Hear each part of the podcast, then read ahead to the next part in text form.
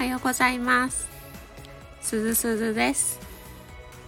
先日息子の1歳半検診に行ってきました。問診票に食わず嫌いで決まったものしか食べず困っていることを書きました。普段食べているものがパンヨーグルトバナナ豆腐そうめんそばゼリーさつまいもくらいで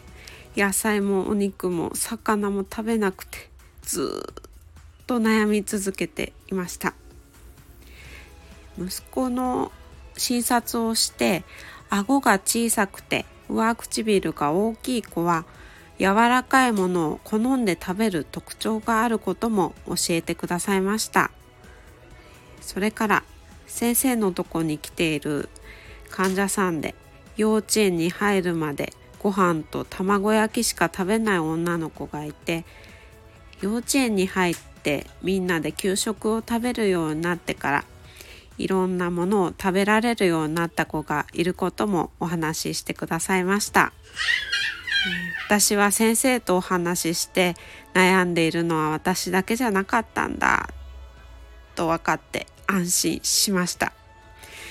いつも行っていた病院では食わず嫌いで困っていることを書いてもスルーされていたので